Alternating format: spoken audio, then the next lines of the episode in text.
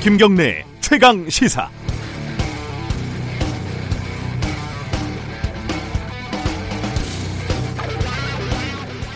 거리에 구세군 종소리가 들리고 어, 크리스마스 장식물들이 반짝반짝 빛을 내면요 연말이구나 싶습니다. 물론 이제는 마음이 설레기보다는 무겁기가 십상이지만요. 교수신문에서 올해 한자성어, 사자성어를 어제 발표를 했는데 이 발표를 들으면 해마다 역시 또 연말이구나 하는 비슷한 생각이 듭니다. 지난 몇 년 동안 교수신문이 발표한 올해 사자성어를 이어붙이면 이렇습니다. 2013년 도행 역시 잘못된 길을 걷다가 14년 지록이마 거짓말과 위선의 한 해를 보내고 15년 혼용무도 지도자의 실정으로 암흑의 시간을 지나서 2016년 군주 민수 강물 같은 민심이 군주의 배를 뒤집어서 이때 촛불 혁명이 진행이 됐었죠. 2017년 파사현정 사악한 것을 깨뜨리고 바른 것을 드러내려 했지만 2018년 임중도원 길은 멀고 짐은 무거운 상황 그리고 올해 2019년 공명지조 서로 공멸할 것도 모르고 극단적인 갈등을 계속하고 있습니다. 길게 보면요. 어두운 터널을 지나서 뭔가 좀 이루어질 것 같았지만 그렇게 쉽지만은 않은 상황 여기까지 온 것 같습니다. 별로 안 좋은 말들인데 너무 걱정하지는 마시기 바랍니다. 교수님들이 선정한 올해의 사자성어 중에 좋은 뜻인 경우는 거의 없었습니다. 원래 배운 분들이 걱정이 많습니다. 여러분들에게 2019년은 어떤 해였습니까? 어, 오늘이 12월 16일 벌써 10위 마지막 달도 절반이 넘어갔습니다. 네 글자로 표현이 가능하신가요? 예를 들어서 어떤 정치인은 삭발 단식 이럴 수도 있고요. 다이어트 시작하신 분들은 그만 먹어 이럴 수도 있고 연애를 시작하신 분들은 너무 좋아 이런 거일 수도 있습니다. 저는 간단하게 하나 있습니다. 최강 시사 아침에 들으면 좋다는 사자성어랍니다. 12월 16일 월요일 김경래 최강 시사 시작합니다.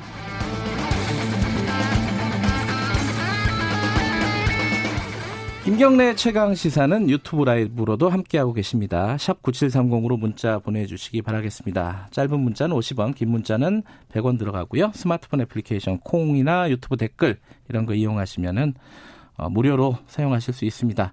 주요 뉴스 브리핑부터 시작을 하겠습니다. 오늘도 고발 뉴스 민동기 기자 어김없이 나와 계십니다. 안녕하세요. 안녕하십니까. 첫 소식은 국회 소식이네요. 네. 더불어민주당이 4 플러스 1 협의체 협상에서 네. 더 이상 선거법 개정안 조정을 추진하지 않겠다고 밝혔습니다. 네. 그러니까 지역구 250석, 비례대표 50석, 비례대표 30석에게만 50% 연동률을 적용을 하겠다. 이게 이제 민주당의 선거법 개정안인데요. 네. 이걸 그대로 밀어붙이겠다는 겁니다. 애초 그 패스트 트랙 원안대로 연동률 50%를 적용을 하면 민주당의 비례 의석수가 좀 줄어들게 되거든요. 네. 그러니까 현재 정의당하고 민주평화당이 민주당이 수정안에 반대하는 그런 이유인데요. 어, 민주당의 협상 종료 선언은 이 정의당 등을 향한 최후 통첩으로 풀이가 되고 있습니다. 네. 일각에서는 민주당이 좀 기득권을 내려놓지 못하고 있는 것 아니냐 이런 비판도 제기가 되고 있는데요. 오늘 임시국회 본회의를 열어서 선거법 개정안 등 패스트트랙 법안들을 일관 상정하겠다는 그런 입장입니다. 민주당은. 네. 하지만 자유한국당은 회기 결정 안건부터 필리버스터를 추진하겠다고 밝혔기 때문에 충돌이 좀 예상이 되고 있습니다. 이거는 가능한지 좀 법적으로 해석이 좀 다른 것 같아요. 회기 결정부터 패스, 아 뭐죠? 그 필리버스터를 진행을 하는 거. 네. 안건 들어가기 전에 하겠다는 거잖아요. 그렇습니다. 어 그것 그건 좀 해석이 여지가 있는 것 같고 어, 더불어민주당은 지금 50% 연동률에 또 캡을 씌우자, 그죠? 그렇습니다. 이 얘기 때문에 지금 다른 당들이 반발을 하고 있고, 야 이거 어떻게 될지 모르겠습니다, 진짜로. 오늘 뭐 원내대표 협상을 한다고 하는데 네. 아, 결과는 그렇게 전망이 밝지는 않습니다. 네, 일단 오늘 좀 지켜보죠. 내일 좀 뭔가 소식이 들어오겠죠. 자, 그 스티븐 비건 지금 이, 이름 좀 어렵습니다. 국무부 대북정책 특별대표. 네. 지금 방한해 있죠. 어제 오후에 2박 3일 일정으로 방한을 했는데요. 네. 북한이 지난 14일 서해 위성 발사장에서 엿새 만에 다시 중대 시험을 진행했다고 발표한 바로 다음 날 방한을 했습니다. 네. 오늘 문재인 대통령을 예방을 하고요. 외교부와 통일부의 고위 관계자들을 만날 예정입니다. 네. 특히 문재인 대통령이 비건 대표를 단독으로 접견을 하는데요. 이 단독 접견은 평양 남북 정상회담 직전인 지난해 9월 이후 15개월 만입니다. 네. 일단 비건 대표가 내놓을 대북 메시지가 어떤 것인가 이게 주목을 받고 있는데요. 특히 메시지 수위라든가 이 메시지에 대한 북한의 반응 이거에 따라서 한반도 상황 자체가 좀 바뀔 수가 있기 때문에 네. 굉장히 좀 주목이 되고 있습니다. 판문점 접촉 가능성에도 좀 이목이 쏠리고 있는데요. 아직 북측은 미국 측의 만남 제의에 뚜렷한 대답을 하지 않은 것으로 전해지고 있습니다. 네. 다만 오늘 오후하고 내일 그 일본으로 비건 대표가 이동하기 전까지는 공식 일정을 비워놓은 상태라고 하거든요. 그러니까 북측 입장에 따라서 전격 회동될 가능성은 아직 남아 있습니다. 어, 전격 회동이라 하면 어, 판문점에서 만날 가능성을 그렇습니다. 얘기를 하는 거겠죠. 네. 좀 진행이 좀 됐으면 좋겠고 아, 다음 소식 전해 주시죠. 검찰이 지난 13일 유재수 전 부산시 부시장의 비리 혐의는 청와대 특별 감찰 과정에서도 확인이 된 것이다. 이런 아, 입장을 밝혔거든요. 유재수 관련해서요. 네. 네. 근데 청와대가 어제 공식적으로 검찰의 발표는 최종 수사 결과가 아니다라고 반박을 했습니다. 네. 윤도한 청와대 국민소통 수석이 서면 브리핑을 했는데요. 아, 유재수 전 부시장 같은 경우에는 처음 일부 개인 사생활 관련 감찰 조사에는 응했지만 네. 더 이상 조사에 동의하지 않았다라고 밝혔고요. 그러니까 당시 민정수석실은 수사권이 없는 감찰을 했고 감찰이라는 범위와 한계 내에서 밝혀진 사실을 토대로 그렇게 판단을 했다. 이런 네. 입장인 겁니다.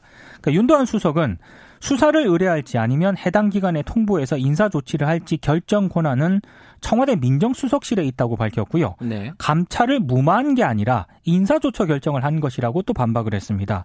그리고 유재수, 윤건영, 김경수, 천경득 등 이른바 4명이 텔레그램 단체 대화방에서 뭐 금융위원회 고위급 인사를 논의했다 이런 보도도 나왔었는데 이 단체 대화방 자체가 존재하지 않았기 때문에 이 보도도 사실이 아니다라고 반박을 했고요.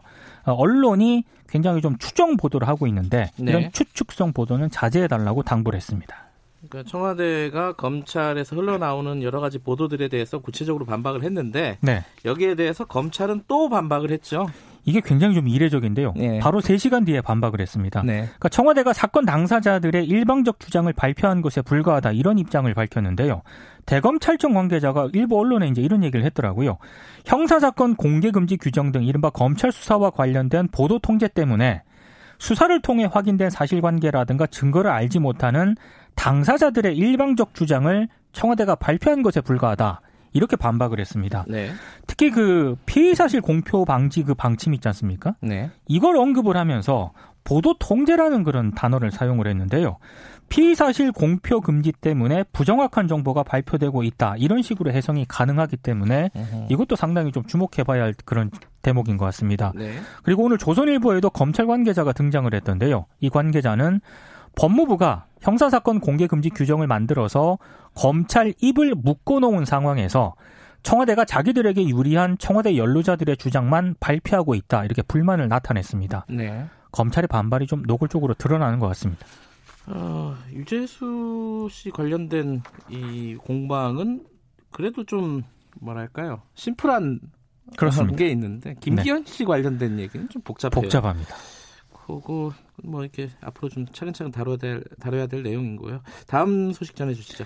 배달 노동자들의 노동조합이 라이더 유니온, 유니온이거든요. 네. 근데 그 배달의 민족이 요기요와 이제 인수된다고 발표한 네. 바로 그날 배달 노동자 보호 대책을 마련하라면서 단체 교섭을 요구를 했습니다. 네. 라이더 유니온은 지난달 18일 서울시에서 노조 설립 신고 필증을 받아서 회사 쪽하고 교섭이 가능한데요. 네. 지금 뭐 몇 가지 요구 사항이 있습니다. 인수에 따른 배달 노동자 보호 대책 마련, 최소 배달 단가 천 원 인상, 뭐 근무 조건 변경 시 노조 라이더 동의 등을 요구를 하고 있는데요. 플랫폼 기업에서 노조가 단체 교섭을 요구한 것은 이번이 처음입니다. 원래 그 배달 노동자 다수는 배달 플랫폼 회사에 직접 고용된 그런 형태가 아니거든요. 기업별 노조가 아니라는 거죠. 그렇습니다. 그렇죠? 업무 네. 위탁 계약을 맺은 개인 사업자인데 그럼에도 이제 단체 교섭을 요구를 한 것은 실제로는 노동자와 같은 일을 하고 있다고 보기 네. 때문입니다. 또 최근 고용노동부는 요기요가 구체적인 업무 지휘 감독을 했다면서 배달 노동자 다섯 명을 근로기준법상 또 노동자로 인정을 하기도 했습니다. 그 배달의 민족하고 요기요가 합쳐지면서 사실상 이게 또 독점 기업화가 돼 버렸어요. 독과점 논란도 제기가 되고 예. 있습니다. 다음 소식은요? 한국 여성정책연구원이 어제 119차 양성평등 정책 포럼 연구 자료를 발표했거든요. 네. 19살부터 59살 국민 5천 명을 대상으로 세대 성별로 분석을 했는데요. 19살에서 34살 청년 10명 가운데 8명은 한국 사회를 헬 조선으로 평가를 했고 7.5명은 한국을 떠나 살고 싶어 했습니다. 어, 비율이 꽤 높네요. 특히 이제 같은 세대라 하더라도 네. 청년 여성들이 느끼는 불안감이 남성보다 더 높았는데요. 네. 한국을 떠나고 싶은 청년은 여성이 10명 가운데 7.9명이었는데 남성은 7.2명이었습니다. 특히 범죄 피해 불안에서는 남녀 간 격차가 굉장히 커가지고요. 네. 청년 여성의 범죄 피해 불안 지표는 4점이 굉장히 불안한 척도인데 네. 2.66점을 나타냈고 청년 남성은 1.74점에 그쳤습니다. 특히 의사결정직에 남성이 너무 많다는 의견에는 특히 남녀 간 시각차가 뚜렷했습니다. 청년 여성 87.6%는 이런 분석에 동의를 했는데 청년 남성의 동의 비율은 44.1%였거든요. 네. 기성세대 남성의 동의 비율이 63%였는데 어, 이거보다 낮았습니다. 이건 좀 의외네요. 그렇습니다. 어, 시간 얼마 없는데 하나 한 가지만 한 가지 소식만 간단하게 듣고 마무리하죠. 인권위원회가 또 빈곤 청년 인권 상황 실태조사 보고서를 내놨는데요. 네. 19세에서 34세 청년 1000명의 우울함의 척도가 평균 9.76점이었습니다. 음. 우울 판정 기준이 10점이거든요. 거의 뭐 우울증에 가까웠다는 그런 얘기인데 우리 청년들이 굉장히 고생이 많습니다. 네, 오늘 여기까지 듣겠습니다. 고맙습니다. 고맙습니다. 고발뉴스 민노기 기자였습니다. 지금 시각은 7시 36분 30초입니다. 최강 시사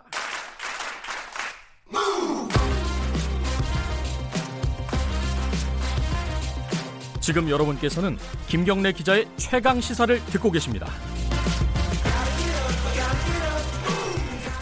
네, 김경래 최강 시사 듣고 계십니다. 지난주에 굉장히 화제가 됐던 영상입니다. 다들 보셨을 것 같은데 전두환 전 대통령이 12.12 그 당일에 어, 측근들과 함께 기념 오찬이라고 해야 될까요? 네, 점심을 먹는 모습이 어, 공개가 됐습니다. 건강이 굉장히 안 좋다는 얘기가 있었는데 뭐 반주까지 곁들이면서 아주 호화로운 어, 점심을 먹는 모습에 다들 좀 분노하신 분들이 많았을 겁니다. 그 영상을 직접 확보하신 분입니다. 요새 굉장히 핫한 분입니다. 요새 말로 하면은 정의당의 이만솔 부대표님 스튜디오에 모셨습니다. 안녕하세요. 네, 반갑습니다. 이만솔입니다. 예, 아침 일찍 나와주셔서 감사합니다. 요새 바쁘시죠? 그 영상 공개하고 인터뷰 요청 이런 것들이 굉장히 많을 것 같은데. 네, 많이들 궁금해하셔서 네. 최대한 많이 좀 찾아다니면서 설명을 쭉 드리고 있습니다. 그 궁금한 게 많아서 아마 사람들이 부를 거예요. 제일 궁금한 게 어, 속된 말로 이분은 왜 이렇게 전두환에 대해서 관심이 많으신가? 뭐 이게 제일 궁금한 부분들이 많을 거예요. 어떤 계기가 있으신가요? 일단 제가 현재 어, 정의당 소속의 서대문 구의 의원인데요. 네. 제가 뭐 우리 서대문 구민들 31만 명 다 잘 모시겠습니다라고 말씀을 드리지만 네. 그 중에 이 서대문 연희동 거주하는 전두환 씨만큼은 잘 모실 수 없는 정도가 아니라 그 사람을 좀 역사의 법정에 세워야 한다라는 네네. 네. 강한 소명 의식을 갖고 있습니다. 근데 이제 어 서대문구 그 구의원들은 되게 많잖아요. 근데 이만솔 부대표께서는 특별히 전두환 씨에 대해서 뭔가 계속 추적을 해야 된다, 감시를 해야 된다 이렇게 생각하시는 그래도 계기는 좀 있을 것 같아요. 뭐 좀 말씀 좀 해주시죠. 현재 어 우리 대한민국 현대사에 있어서 네. 전두환 씨만큼 가장 악영향을 끼친 인물이 또 있는가 싶으면은 사실 선뜻 대답하기 쉽지 않습니다. 음. 근데 전두환 씨가 만약에 진심으로 사죄하고 반성하고 용서를 구했더라면 아마 역사의 저편을 흘려 보냈을 수도 있겠지만 음. 여전히 5.18에 대해서 폭동으로 규정하고 또 이순자 씨는 때때로 전두환이 민주주의의 아버지다 이런 망언을 내뱉고 네. 이런 것들이 국민들이 굉장히 악영향을 끼치기 때문에 공익적 차원에서는 계속해서 끊임없이 좀 단죄의 노력을 기울여야 한다라는 음. 생각을 갖고 있습니다. 사실 이제 관심을 가지는 거는 쉬운데 이렇게 저번에 지난달이죠 골프 회동할 때도 찍으신 게 이만솔 부대표잖아요. 네 그렇습니다. 왜 이렇게 정보가 많으신가? 어, 디서 이렇게 어, 그 일정 파악하기가 쉽지가 않잖아요.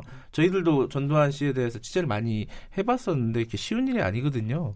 어떻게 이렇게 정보를 많이 갖고 계신 건가요? 전두환 씨에 대해서? 그래서 어, 골프장 같은 경우는 네. 저도 한 10개월 정도를 추적을 한 끝에 아, 쉬운 예, 일이 아니었군요. 그 사이에 이제 여러 번 음. 허탕도 치고 그랬는데 네. 여러 번 좀 놓치다 보니까 일종의 패턴 같은 게 나름대로 좀 발견이 되기도 하고 그래서 음. 지난달에는 전날 다음날 강하게 예측이 좀 됐었습니다. 그런 경우가 있었고 예, 예. 이번에 기념5천 같은 경우도 이제 어, 설마 하는 마음에 제일 있었어요. 왜냐하면 그래도 그날 당일만큼은 자중하지 않을까. 12.12가 아주 어, 또 역사적으로 어, 본인들에게나 국민들에게나 어떤 의미에서든 굉장히 의미 있는 날이기 때문에. 근데 네. 그날 같은 경우도 뭐 제가 이제 세세하게 다 말씀드리긴 어렵지만 네. 어, 제보라든지 혹은 제가 이제 추적, 추적 잠복 그리고 네. 서대문 구현으로서 제가 갖고 있는 어, 주민들께서 주신 권한들을 활용을 해서 계속해서 추적을 이어가고 있습니다. 근데 이건 좀 사소한 거긴 하지만 그 식당이잖아요. 네. 식당의 화면은 아마 제가 기사로 읽어보니까 이 종업원인 것처럼 하고 들어가셔서 찍은 것 같더라고요. 맞나요? 그 이제 경위도 네. 제가 세세하게 다 밝히긴 좀 곤란한 부분이 있어요. 왜냐하면은 네. 이게 제가 벌써 두 번이나 전두환식을 포착 전두환식 포착을 했지만 네. 아직 끝난 게 아닙니다. 네. 네, 계속해서 또 여러 가지 밝혀내야 할 부분들도 있고 네. 가장 핵심적으로는 5.18 어, 발포 명령 네. 진상 규명까지 남아 있기 때문에 제가 어, 아직까지는 그 경위를 다 공개하기 어렵고 음. 언젠가 때가 되면 음. 모든 걸 속시간이 밝힐 날이 있을 것 같습니다. 일종의 영업 비밀이군요, 아직은. 그렇다고 볼 수 있습니다. 그날에 대해서 몇 가지 좀 여쭤볼 게 있습니다. 첫 번째는 시, 아까도 본인께서 말씀하셨잖아요. 12.12 당일날 설마 이렇게 뭐 밥 축하하는 자리를 마련할까? 이게 처음에 의심스럽다고 하셨잖아요. 근데 전두환 씨 측에서는 이게 뭐 우연히 날짜가 그렇게 잡힌 거다. 그 특히 이제 같이 밥을 먹은 김장한 목사 일정에 맞추다 보니까 그렇게 된 거다라고 해명하는데 이 말이 맞나요? 어떻게 보세요? 지난달에 골프장에서 네. 전두환 씨가 저를 만났을 때 세금을 네가 좀 내주라 이랬지 않습니까? 아 기억납니다. 네, 예. 제가 전두환 씨 세금을 대신 못, 못 내드리는데 댁에다가 달력은 놔드릴 수 있습니다. 아니 도대체 그렇게 네. 어, 설득력이 없는 변명을 내놓을 줄은 저도 생각을 못했습니다. 설령 네. 그런 날짜가 우연히 겹쳤다고 하더라도 네. 국민들이 보는 시선 어, 이목을 생각을 하면은 날짜를 조정하는 게 그게 상식 아니겠습니까? 네. 그러니까 12.12에 대해서 국민들이 어떻게 평가하고 역사적 으로 어떤 어, 이 평가를 받았는지에 대해서 전혀 개의치 않는 모습에 대해서 음. 다시 한번 분노가 치밀어 올랐고요. 또 네. 하나는 뭐 김장환 목사 이분 네. 이제 극동방송 설립자이시기도 한 분인데 지금도 이사장이죠. 그렇죠. 네. 원로 목사이시고 이분이 어떤 그 모임의 중심인 것처럼 설명을 하지만 제가 그날 2시간여의 의 오찬 어, 자리를 쭉 지켜본 바로는 전혀 그런 느낌이 아니었습니다. 음흠. 전두환 씨가 그 모임의 메인이자 핵심이고 음. 어, 호스트 역할을 하고 있었어요. 그래요. 그렇기 때문에 김정환 목사의 핑계를 대는 것은 가당찮은 변명에 불과하다라고 말씀드리고 싶습니다. 그날 모였던 사람들이 그 12.12 쿠데타의 장본인들이 주로 다 모였나요? 그 구성원들이 어떻게 됐었어요? 일단 그 정호용 전 예. 특전사령관이 있었고요. 네. 또 최세창 당시 3공수 여단장이 이렇게 있었는데 아시다시피 어 12.12 군사 쿠데타 당일에도 아주 핵심적인 역할을 했던 사람들이고 음, 네. 또한 그 이듬해인 80년 5월 광주에서 광주 시민들을 총칼로 짓밟을 때 가장 이 전두환의 어떤 명령권 하에서 네. 집계 라인이 돼서 아주 실질적인 행동 대장격으로 나섰던 핵심 3인방이 그날 모여 있었던 모습을 음. 어, 확인할 수 있었습니다. 그, 그런 사람들은 모여가지고 전두환 씨 식근들이니까 같이 밥을 먹는다. 그뭐 논리적으로는 이해가 돼요. 근데 김장한 목사는 왜 거기에 낀 거죠? 김장한 목사 같은 경우는 전두환 씨가 아, 이 이제 어, 정권에서 내려온 다음에 네. 어, 구속 수감된 상태에서 뭐 십수 차례 이렇게 좀 면회도 갔다 이렇게 알려진 바 아, 있더라고요. 아, 그런 걸 음. 봤을 때, 어, 뭐 제가 세세한 사정까지 잘 모르겠습니다만 네. 그런 부분들이 뭐 어떤 의리 혹은 어, 그 사람들이 갖고 있는 어떤 그 인간적 관계 뭐 이런 네. 것들이 좀 작용을 하지 않을까 생각을 합니다. 그 집이 비싼 집이죠? 그 식당이. 제가 그날 전두환 씨를 기다리면서 예. 저도 식사를 했습니다. 아 그래요? 예. 예. 근데 저는 거기가 중식당이니까 뭐 그럼 짜장이나 짬뽕 정도 먹어야겠다라고 네. 메뉴판을 봤는데 짜장 짬뽕이 아예 없고요. 아하. 가장 저렴한 단품 식사가 밥 한 그릇에 8만 원짜리였습니다. 단품이요? 네, 단품으로. 코스가 아니라? 8만 원짜리 밑으로는 아예 메뉴판에 있지도 않았습니다. 굉장히 고급집이군요. 네, 그러니까 제가 그날 제 동료랑 둘이서 갔는데 둘이서 합쳐서 거금 16만 원을 아유, 눈물로 제가 지출을 했습니다. 좀 아깝네요. 세상에 태어나서 그렇게 비싼 밥은 처음 먹어봤습니다. 아 단품이 8만 원이다. 그러면 이 사람들이 먹었던 그 오차는 그 보도로는 뭐 코스가 한 20만 원짜리 1인당 코스라 그러던데 그게 맞나요? 네, 제가 그날 서빙을 하는 종업원에게 직접 확인을 한 게 A 세트 20만 원짜리를 먹었고요. 네. 근데 1인당 20만 원 이상의 초과 지출을 하는 것을 제가 확인을 했습니다. 왜냐하면 이 메뉴 코스에 없는 요리를 계속해서 추가 주문을 했습니다. 음. 가령 어, 영상에도 나왔지만 불도장이라는 음식이잖아요. 네, 저도 유명한 중국 음식이죠. 저는 사실 그런 메뉴가 있는지 잘 몰랐습니다. 아, 저는 알고 있었습니다. 아, 그렇습니까? 예.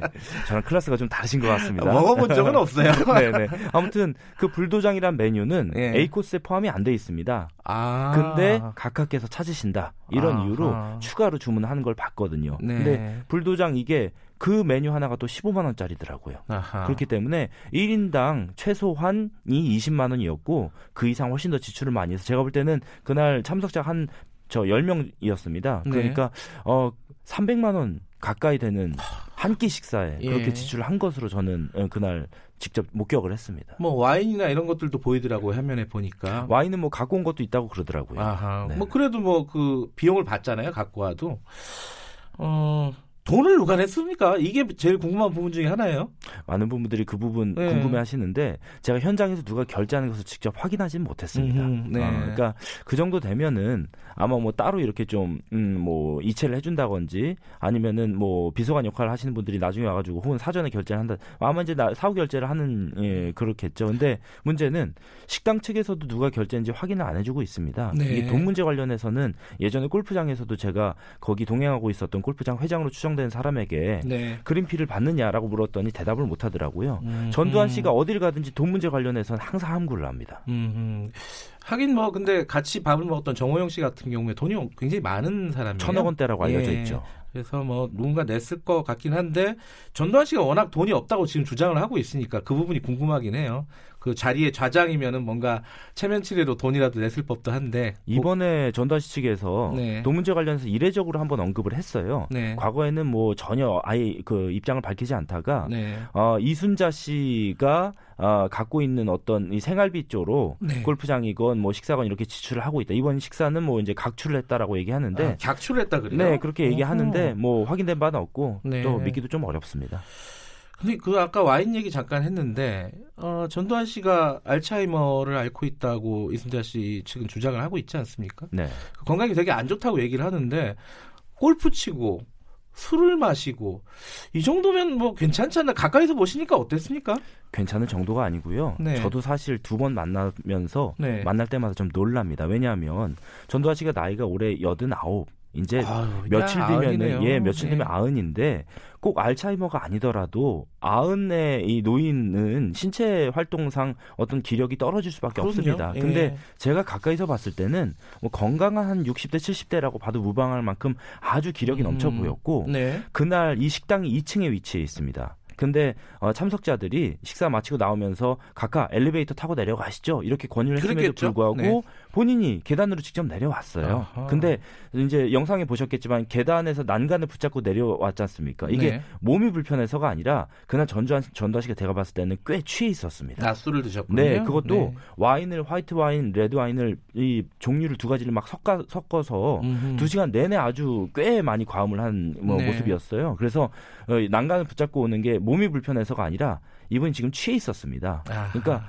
아흔 가까이 된 나이에 예. 두 시간 동안 점심을 하면서 술을 그렇게 먹는다. 이거는 어, 신체상으로 봤을 때 동년배보다 한 최소한 10년 이상은 훨씬 훨씬 더 건강한 신체 나이를 유지하고 있는 것이 네. 저는 좀 두 번에 걸쳐서 제 눈으로 확격, 확인을 했습니다. 그렇다면은 이제 광주 법원에 지금 출석을 안 하고 있잖아요. 그러면 그때 재판장이 조금 다르게 판단을 해서 출석을 좀 강제해야 되는 거 아니냐 이런 여론이 있을 수밖에 없지 않습니까? 네, 지난달 네. 골프장도 그렇고 네. 이번도 그렇고 재판부에서 충분히 다 보셨을 테기, 어, 것이기 때문에 네. 이 법에도 감정이라는 게 있지 않습니까? 음흠. 법 감정이라는 게 있고 또 국민들의 어떤 분노 이런 것들을 고려했을 때 네. 그리고 가장 핵심적으로는 전두환 씨는 벌써 여러 번 재판부를 기망한 것입니다. 음. 그렇기 때문에 이런 것을 엄단하는 차원에서 네. 재판부가 어, 강제 구인을 하는 것이 바람직하지 않겠나 생각을 음. 합니다. 사람들이 조금 분노하는 지점 중에 하나가 또 하나가 이 전두환 씨가 움직일 때 경호 그러니까 경찰의 경호 인력들이 따라다니잖아요. 네네. 그 전, 그 전직 대통령에 대한 예우가 박탈된 걸로 아는데 그 부분은 왜 이렇게 계속 가능한 것인가? 이 부분은 왜 그런 거죠? 그러니까 뭐 경찰에서 밝히는 것은 네. 이게 전직 대통령 예외 관한 법률상이 아니더라도 주요 요인에 대한 경우는 할 수 있다라는 입장을 음, 갖고 있습니다. 그런데 네. 아시다시피 현재까지 전두환 씨 경우에 들어간 국민 세금이 100억 원 가까이 됩니다. 그리고 아, 100억 원이나 네 돼요? 그렇습니다. 그리고 음. 내년도에 예산에서도 이미 수억 원이 책정이 돼 있습니다. 국회 음. 예산에 그런 것을 봤을 때 국민들께서 이걸 과연 누가 허용하고 납득을 하실 것이냐 네. 이거는 있을 수 없는 일이기 때문에 경찰 경호 인력을 즉각 철수를 하고 전두환 씨가 정 신변의 불안을 느끼면 사설 경호업체 의뢰를 하면 될 일 아니겠습니까? 음. 근데 경찰 측에서는 뭐라 그래요? 계속 하겠다는 거예요? 아니면 뭐 입장이 있을 거 아닙니까? 이제 서울경찰청에서 경호를 담당하고 있는데 네. 예, 서울청에서는 이미 청, 청장이 예, 뭐 이제 올해까지 뭐 진행을 하고 이후에는 철수를 하겠다라고 하는데 제가 볼 때는 즉각 철수하는 것이 마땅하다고 봅니다. 그리고 골프장을 갈 때나 네. 그리고 어 비싼 식당에 밥 먹으러 갈 때나 그럴 때 조차도 전두환 씨를 경호를 경찰이 해줘야 할 하등의 이유가 이제는 없는 것이죠. 근데 진짜 돈이 없는 건가? 물론 이제 뭐 이순자 씨는 돈이 있잖아요, 그죠? 근데 그 부분은 이제 추징을 하기가 법적으로 불가능하기 때문에 그렇게 되는 건데 이 추징금 아직도 굉장히 많이 남지 않았습니까? 천억 원이 네. 넘게 남은 걸로 알고 있는데 그거 어떻게 방법이 없나요? 그 좀 연구 좀 해보셨을 거 아닙니까, 부 대표님도? 일단 전두환 씨가 지금 살고 있는 연희동 자택이 감정가가 100억이 넘지 않습니까? 네. 그래서 이제 공매에 넘어간 상태인데 네. 어, 이 집 같은 경우는 계속해서 전두환 씨 가족 측에서 어, 계속해서 소송을 제기하고 있어요. 그렇죠. 그러니까 예, 집은 이순자 씨 명의로 돼 있고 이게 이제 별관과 뭐 별채, 본채 이런 식으로 이제 꽤 큰 저택인데 여기 뭐 이제 마당은 누구 거, 며느리 거, 어디는 뭐 비서관 거 이런 식으로 전두환 씨 본인의 재산이 아니다라고 밝히고 있습니다. 근데 음.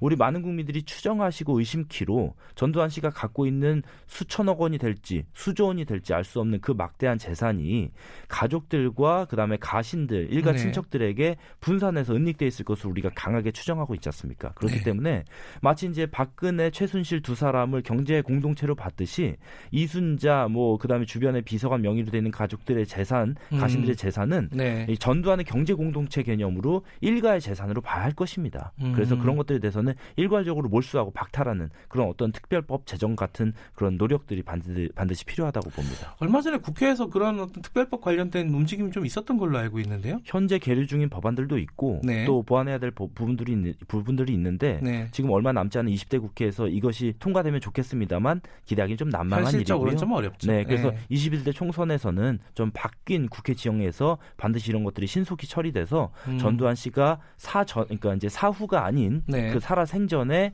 끝까지 추진하려는 그런 노력들과 실행이 반드시 돼야 된다고 봅니다. 이만솔 부대표께서는 이번 총선에 도전하시는 거죠? 어, 많은 분들이 이제 좀 특히 최근 어, 두 네. 번째 예, 포착 이후에 많이 물어보시는데 뭐 가능성을 뭐 닫아둘 수는 없을 것 같습니다. 음. 어, 또 우리 이제 제가 속해 있는 정의당의 또 여러 가지 당원들의 요구나 네. 국민들의 요구가 있을 때는 뭐 저도 이제 정치인 한 사람으로서 책임 있게 응해야 되지 않나 생각을 합니다. 만약에 국회에 입성을 하신다면은 방금 말씀하신 뭐 전두환 재산 추징할 수 있는 특별법 같은 걸 만드는 거 그런데 역할을 좀 많이 하실 것 같다는 생각은 좀 들어요. 제가 현재는 서대문구의 의원인데요. 네. 전두환 씨를 추적하면서 사실 제가 갖고 있는 권한 좀 작다라는 생각은 했습니다. 왜냐하면 네. 제가 서대문구에 이제 납부해야 되는 지방세 문제 같은 경우는 여러 가지 정보 파악이나 추적 네. 같은 것들이 좀 원활한데 음흠. 국세 그리고 추징금, 추징금 같은 경우는 사실 제 권한 좀 밖의 일입니다. 네. 그래서 이 문제에 대해서 특별히 좀 제가 많은 관심을 갖고 있고 노력을 기울이고 있는데 거기에 걸맞는 권한이 있었으면 하는 바람은 솔직히 가져보긴 했습니다. 무슨 뜻인지 알겠습니다. 네, 네. 어, 앞으로도 뭐 계속 전두환 씨 추적하실 예정일 거고요. 그죠? 네, 네. 다음에 추적하실 때는 바쁘게 한번 여쭤 아니, 불러야 될 것 같아요. 네, 그때도 네, 한번 인터뷰 응해 주시기 바라겠습니다. 제가 이 말씀을 좀 마무리 드리고 싶은데요. 네. 어, 제가 세 가지 조건이 있습니다. 첫째, 전두환 씨가 5.18 학살의 책임에 대해서 이제라도 인정을 하고 네. 두 번째, 진심으로 반성하고 사죄하고 네. 그리고 마지막 세 번째 어, 추징금과 세금을 모두 완납을 하면 네. 그때 저의 추적은 비로소 멈출 것입니다. 어, 한동안은 추적이 멈추긴 힘들 것 같다. 안 끝날 것 같다는 각오를 하고 있습니다. 예. 네, 오늘 아침 일찍 나와주셔서 감사합니다. 예, 고맙습니다. 정의당의 임한솔 부대표님이었습니다. 네, 김경래 최강기사 1분 여기까지 해야겠네요. 그 관련된 얘기 하다 보니까 여러 가지 한자 성어가 떠오릅니다. 후안무치, 아나무인, 인면수심, 뭐 적반하장 뭐 여러 가지가 많이 떠오릅니다. 자, 잠시 후 2부에서 뵐게요. 뉴스 듣고 8시 5분에 돌아옵니다.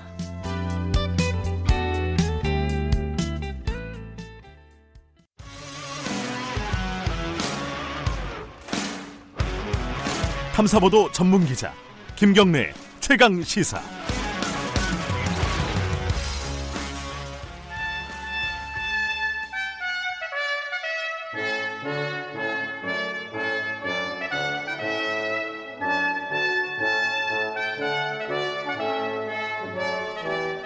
네, 매주 월요일 박지원 의원과 함께하는 고품격 정치 토크 박지원의 정치의 품격 오늘도 대한신당의 박지원 의원님 스튜디오에 나와 계십니다. 안녕하세요. 목포 헬스 케이블카 홍보대사 박지원입니다. 갑자기 훅 들어오시네. 아, 제가 청취자 여러분들 위해서 설명을 드리면은 방금 쉬는 시간에 제가 목포 갔다 온 몇 몇 주 전에 목포를 갔다 온 얘기를 말씀을 드렸더니 지금 말씀하시는 겁니다. 박지원 의원께서. 근데 저 목포 다 좋던데 케이블카를 못 탔어요. 하도 자랑하셔서 내가 타러 갔는데 길이 길죠. 아 줄이 너무 길어갖고 줄이 두, 너무 두 시간 기다리라 그래가지고 예. 아, 힘들더라고요. 그 박지원 의원님 백으로 한번 해볼까 아, 하다가 큰일 날까봐. 아니, 저도 4시간 기다려서 탔어요. 아, 진짜요? 예. 네. 어, 아, 중간에 못, 안 끼워주는군요, 거기서. 아, 그거 끼우면 안 되죠. 그리고 그렇게 해서 4시간 기다리면서 네. 시민들, 관광객들과 소통하니까 음. 저희는 좋죠. 네. 어쨌든 뭐, 그, 인기가 케이블카... 좋으니까, 어? 최강 시사 듣고 사진 찍게 하는 사람이 많아요. 그러니까 거기서 기다리면서 KBS 일라디오 최강 시사 김경래입니다. 팻말을 하나 사가지고 있었으면 얼마나 좋았을 아, 건데. 하나 만들어 드리겠습니다. 가실 때마다. 아, 목포 얘기만 하면은 즐거울 텐데 이 국회 얘기가 많습니다. 할 얘기가 지금 어, 본회의가 오늘 열 금요일 날 일단 부, 이제 안 열렸어요. 열린다고 했는데 제가 목요일 날 예. 국회는 이번 주에 없다. 하고 놓고 내려갔어요. 예. 뭐 있을 필요가 없다 그러고 가셨군요. 안 열린다. 여러분들이 전화 와서 예. 열릴 것 아니냐 이번 주 없다. 네. 그런데 저는 이번 오늘 또 국회 없다 이렇게 봅니다. 근데 이인영 원내대표가 그 얘기했어요. 금요일 안, 안 열린 거는 자유당과의 협상 문제가 아니라 자유한국당과의 협상 문제가 아니라 어, 4 플러스 1 안에서 이게 뭐 여러 가지 이견들이 있어서 안 열린 거라고 얘기를 했어요. 내부적으로 지금 4 플러스 1에서 선거법 관련해서 정리가 안 된다는 얘기 아니에요? 그렇습니다. 왜냐하면 예. 각 당의 이해관계가 첨예하고 네. 특히 민주당과 정의당 간의 에, 연동형 비례대표제 요, 요율 네. 가지고 결정이 안 되는데 네.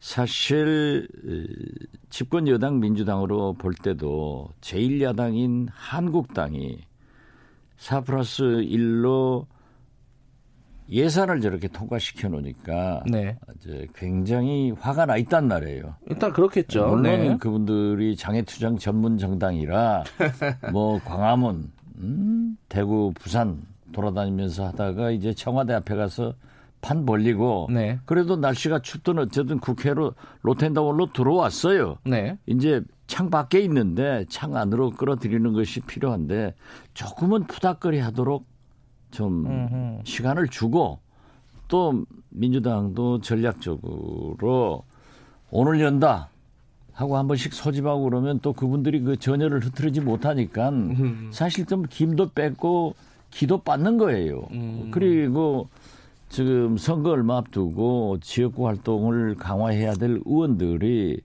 상대당 상대 후보들은 지역구를 열심히 다니는데 자기들만 로텐다 홀에 있으면은 지도부에 대한 불만이 나오게 되는 겁니다. 네.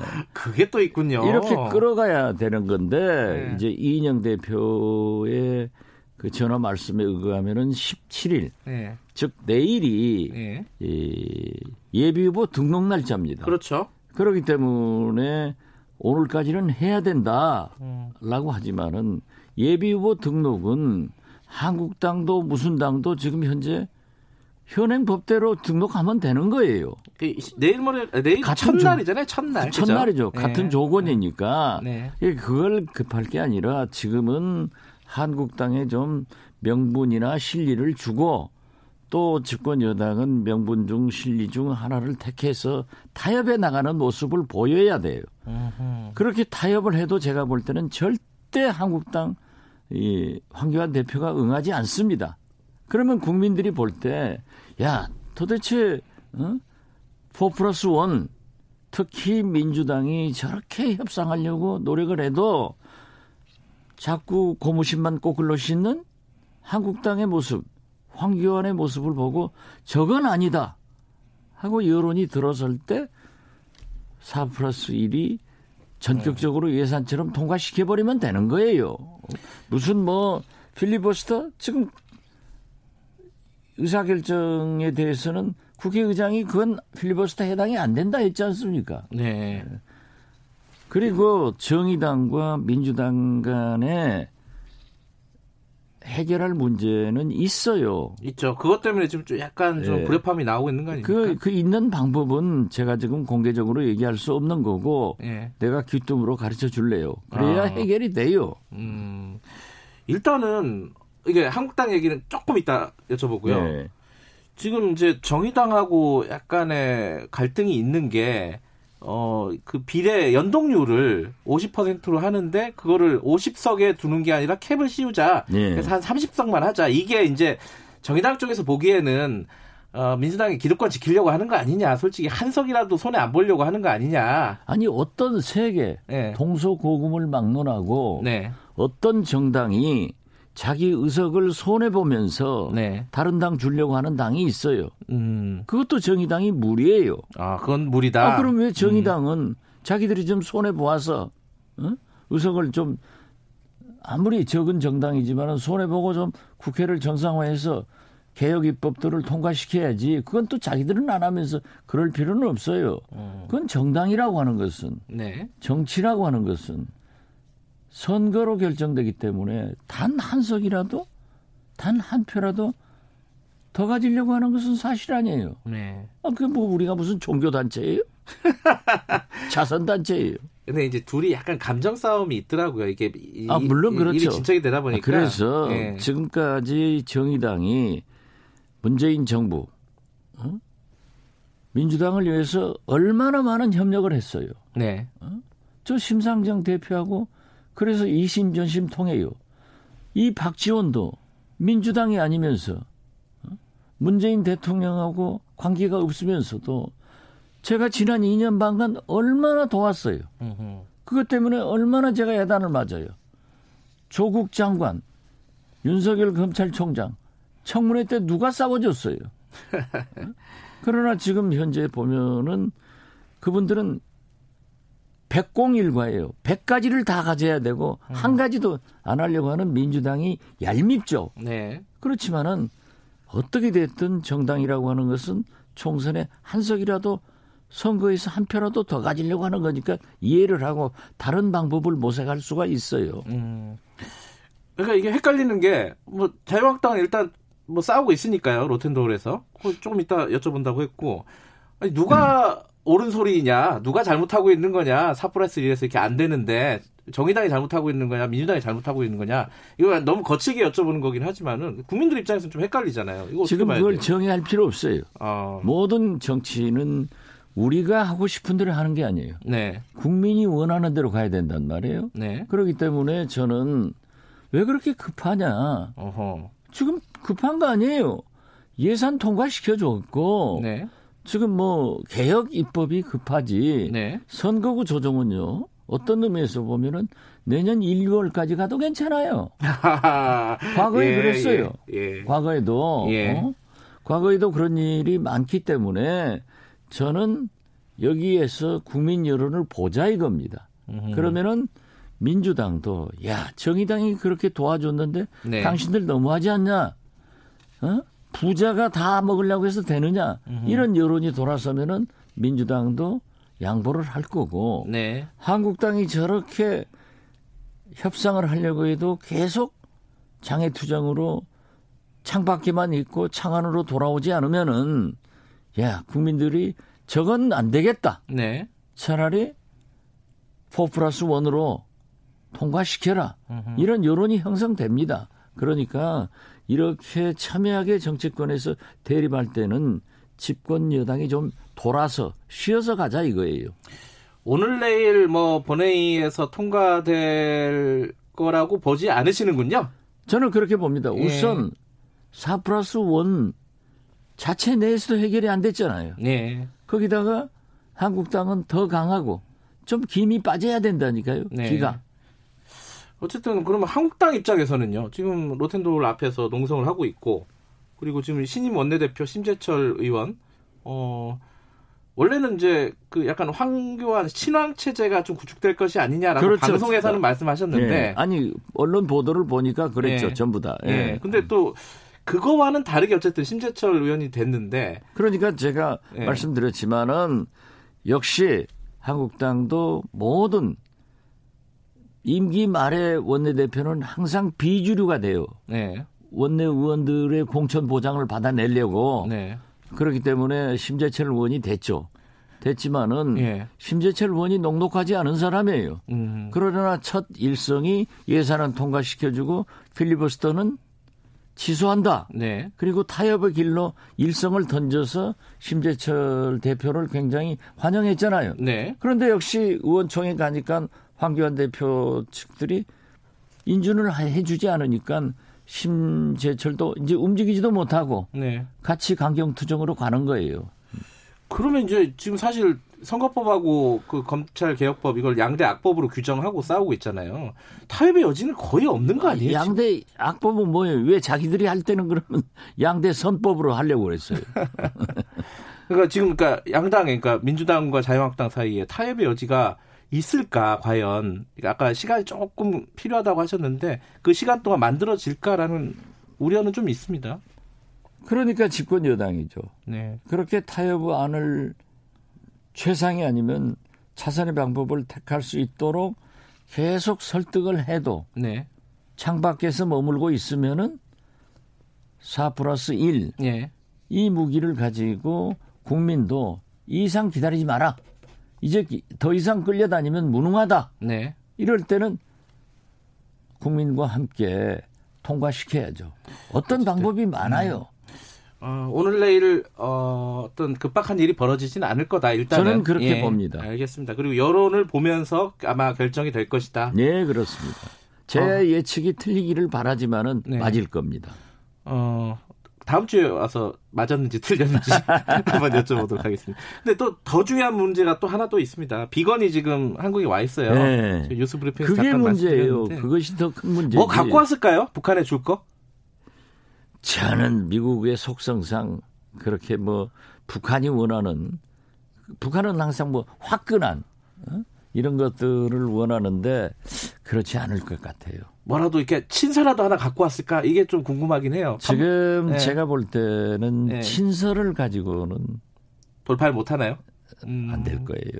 그래도 무엇인가 어떤 경제 제재 해제나 네. 뭐 북한의 상당한 것을 좀 내놓아야 네. 북한도 납득이 되지 그렇게 그냥 립 서비스하고 항상 음흠. 미국이 북한한테 하는 소리 있잖아요. 당신들은 항상 우리하고 협상하면서도 뒷주머니 차가지고 네. 핵 개발하고 실험한다.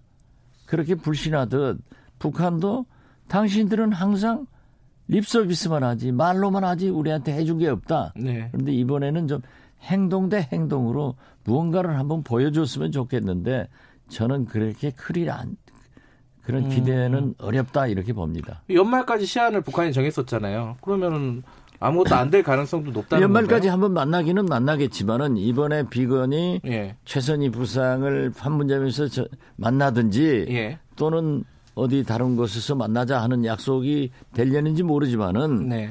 그 북한의 김정은 위원장이 연말까지 하자 네. 했기 때문에 저는 한 번은 볼 것 같아요. 음흠. 예, 보는데 그리고 그 사이 미사일 쏘는 거예요. 네. 발사한다고 그랬잖아요. 제가 자꾸 할 거다. 네. 실험할 거다.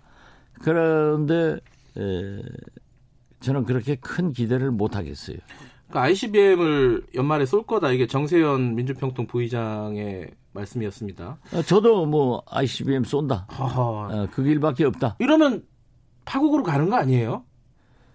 파국은 안 가죠. 파국은 안 가요? 예. 지금 음. 현재 김정은 위원장이 아무 소리 안 하고 있잖아요. 네. 직접. 아하. 예. 그러고 트럼프 대통령도 약간 뭐 했다가 다시 걷어들였단 말이에요. 네. 그렇기 때문에 이 고수들이 호랑이 등에 탔는데 같이 떨어져 죽는 길은 안 가요. 음흠. 고수들은 항상 벼랑 끝에 가서 손잡고 돌아 나오지. 네. 그렇기 때문에 저는 ICBM은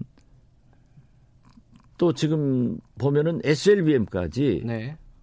같이 한번 쏠 것 같아요. 음흠. 쏘면은 미국이 발칵 뒤집히죠. 네. 어? 미국 시민들은 자기들의 안전을 트럼프 대통령이 오바마가 있었으면 전쟁할 건데 내가 하니까 음. 핵실험도 ICBM도 쏘지 않지 않느냐. 네. 우리 미국 본토는 아무 이상 없다 했는데 난리가 나죠. 네. 그러면은 다시 대화의 길로 또 들어설 수 있다. 이 계산을 북한은 하는 것 같아요. 지겹습니다, 진짜. 이 그렇죠. 반복되는. 지, 겹죠 예. 네. 자, 두 고수가 숨잡고 나올 수 있는지. 그리고 예. 지금 미중 무역 전쟁이 네. 1단계 타결이 돼 가는 것 예. 같잖아요. 그리고 미국 증시가 그냥 폭등했는데 이건 네. 좋은 신호란 말이에요. 네. 그러면은 중국이 북한에 대한 제재 압박을 강화하느냐, 네. 완화하느냐, 지금 수준에서 계속 북한을 도와주느냐 이런 문제도 함께 풀려갈 거예요. 네, 알겠습니다. 물어볼 게 많았는데 이건 뭐 다음 주에 하죠. 뭐. 고맙습니다. 예, 감사합니다. 정치의 품격 박지원 의원님이었습니다.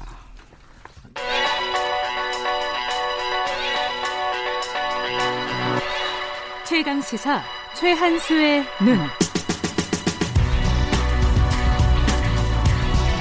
네, 이제부터 매주 월요일 만나게 되는 최한수의 눈입니다. 경북대 경제학과 최한수 교수님 전화로 연결돼 있습니다. 안녕하세요. 예, 안녕하세요. 어, 가까우시면 스튜디오로 오시라고 할 텐데 너무 멀리 계셔가지고 저희들이 네. 전화로만 연결해 봅니다. 앞으로 경제 이슈에 대해서 어, 최한수 교수님과 매주 이렇게 만날 텐데요. 오늘은 부동산 얘기 좀 해보려고요. 네. 아 이게 경실련하고 청와대하고 이게 싸움을 하는 국면이 돼버렸어요. 이거 어떻게 보셨습니까, 이거? 예, 어, 경실련이 아주 강도 높게 어, 현 정부의 부동산 정책에 대해서 비판을 했는데요. 네. 예, 좀 이례적이긴 하죠. 그러니까 어, 물론 부동산 집값이 어, 오르고 있다는 징조는 보이는데 네. 아, 여러 가지 수치를 대면서 아주 강도 높게 비판을 했어요. 예. 그러니까 서울 아파트 값이 30% 이후 이상, 그러니까 문재인 대통령 취임 이후에 네. 폭등했다. 이게 이제 그 경실련에서 얘기한 것들을 보도를 한 제목들입니다, 거의. 네. 이거 맞는 얘기예요, 이게?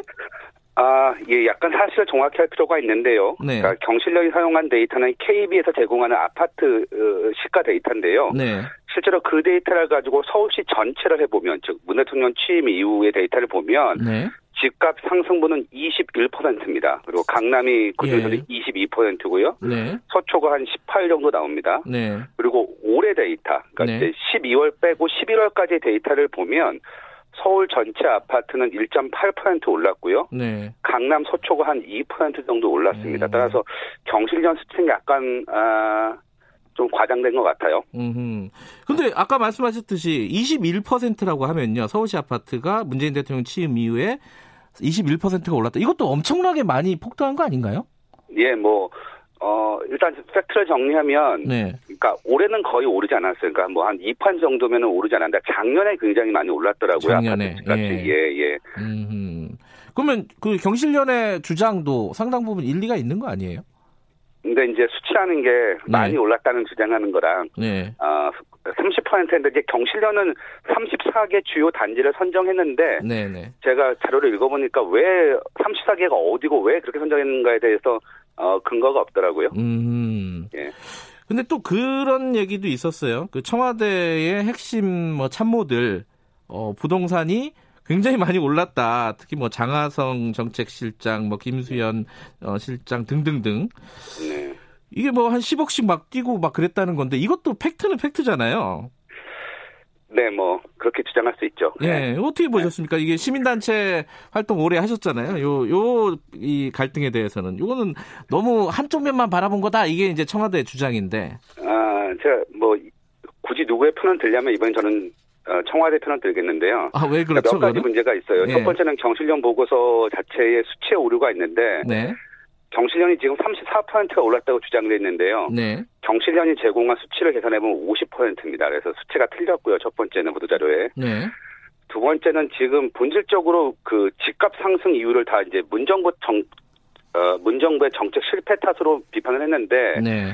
저는 그렇게 보기엔 좀 문제가 있다고 봐요. 가장 큰 이유는 아시겠지만 2014년 7월 그러니까 박근혜 정부 때 최경환 그 당시 경제부총리가 이제 빛을 내서 집을 사라라고 이제 쉽게 말하면 예. 부동산 가격의 드라이브 정책을 펼쳤거든요. 네. 그러니까 그것 때문에 사실은 어 박근혜 정부 때 초기 1년 반 동안은 집값이 2% 올랐어요. 네. 그리고 그 발언이 있고 난 다음에 박근혜 정부 2년 동안, 그러니까 마지막 임기 2년 동안 집값이 10% 올랐습니다. 네. 우리가 아시다시피 정책이라는 게 시차가 필요하기 때문에 네. 사실은 이 집값 상승이 당시 박근혜 정부 정책의 일종의 후속 효과인지 예. 아니면 문 정부의 정책 실패 탓인지 구별하기가 굉장히 어려워요. 그런데 분명하게 말씀드릴 수 있는 사실은 사실 문재인 대통령 정부 이 정부가 집값을 일종의 경기 부양의 수단으로 쓰지 않았다는 건 사실이거든요. 네. 따라서 어, 이걸 다 이제 문 정부 탓으로 돌릴 수 있냐가 있고요. 네. 마지막으로는 지금 경실련이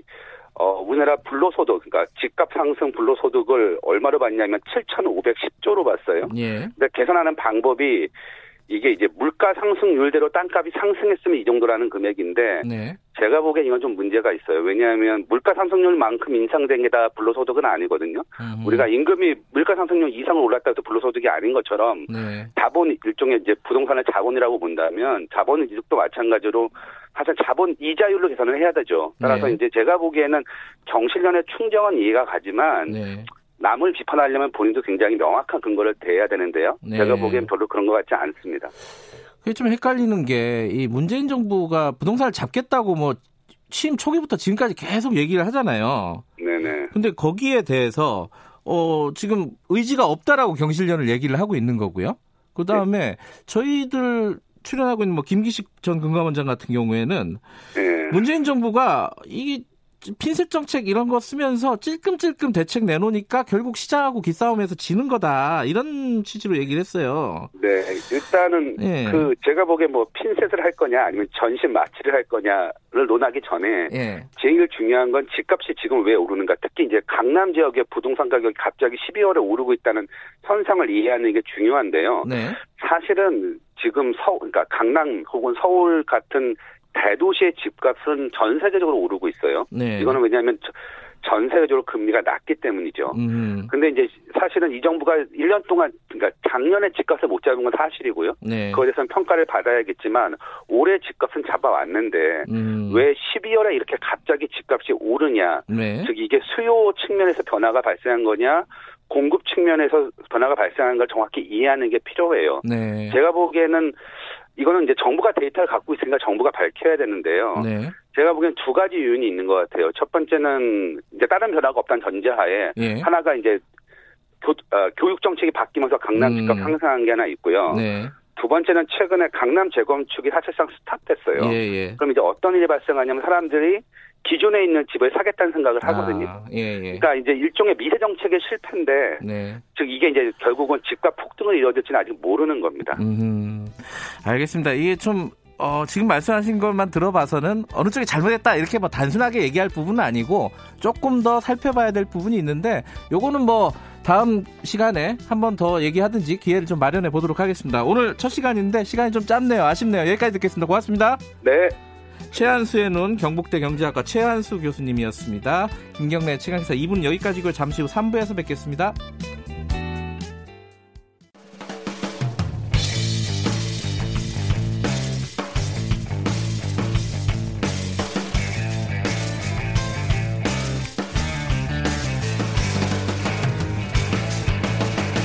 김경래의 최강 시사.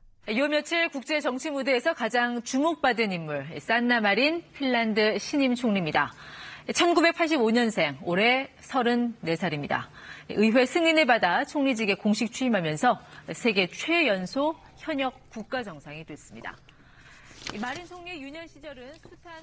네, 어, 지금 어, 들으신 뉴스 지난주에 많이 들으셨을 것 같습니다.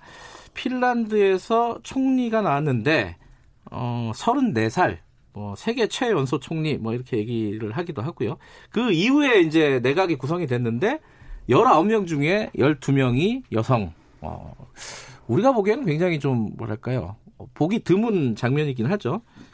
어, 도대체 핀란드에서는 핀란드는 어떤 나라길래 저런 게 가능할까라는 궁금증도 좀 있고요. 이게 뭐 단순히 세계 최연소 이게 무슨 경, 운동 경기도 아니고요. 세계 최연소 총리가 됐다는 게 문제가 아니라 저 정치 체제는 도대체 어떻길래 우리랑 뭐가 다르길래 어, 저게 가능할까? 이런 부분들이 궁금합니다. 그래서 전문가 분들 두 분 모시고 이 얘기 좀 나눠보려고 합니다.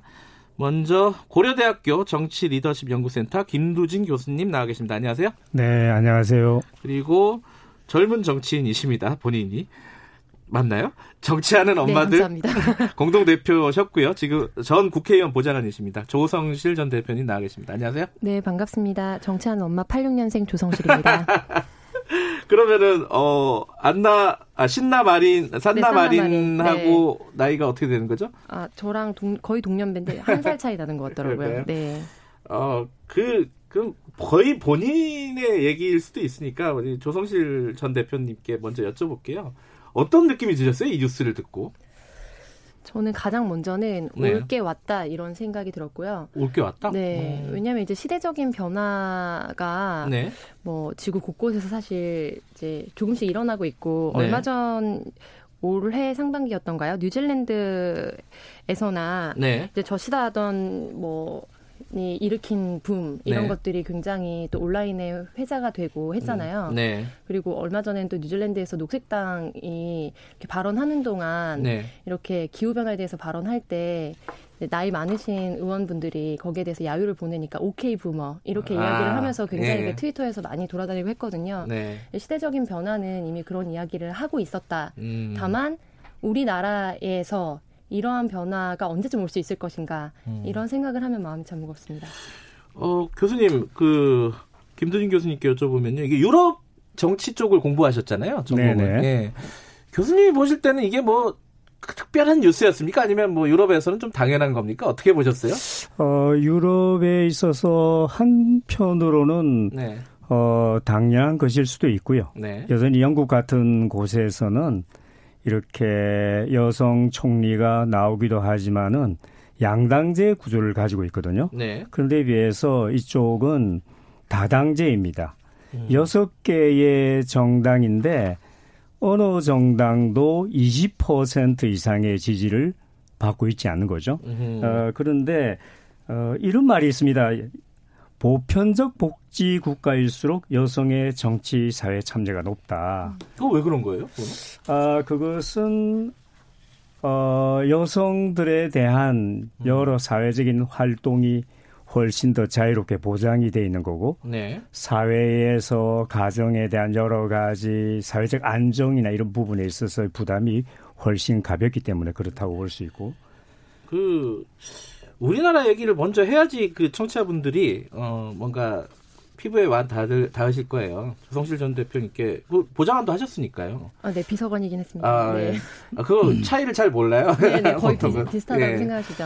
그 국회에서 일을 해보셨으니까 네. 우리나라에서 지금 정당 시스템이나 선거법이라든지 여러 가지 측면에서 볼 때 어, 34살에 뭐랄까 대통령이라든가 아 대통령은 아예 출마가 안 되는군요. 네. 만 40세 이상만 출마할 네. 수 있기 때문에 어쨌든 뭐 예를 들어 이렇게 높은 고위직 뭐 예를 들어 국회의장 네. 뭐가 됐든 간에 국회의원은 될 수 있어요, 그죠? 네.